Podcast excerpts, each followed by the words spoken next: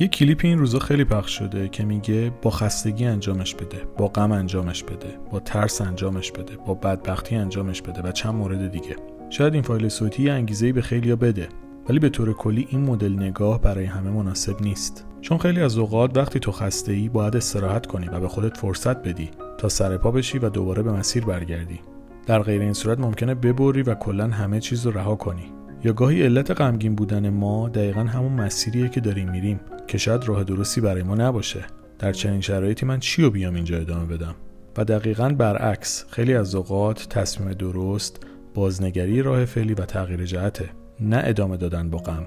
یا خیلی از مواقع ترس به عنوان یک هشدار دهنده داره ما رو از خطری بالقوه آگاه می‌کنه.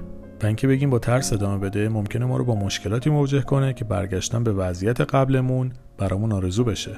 پس لطفا جوگیر نشیم و به جای هیجان زده شدن آگاهانه حرکت کنیم و ادامه بدیم. چون اینطوری راهمون روشنتر خواهد بود. همین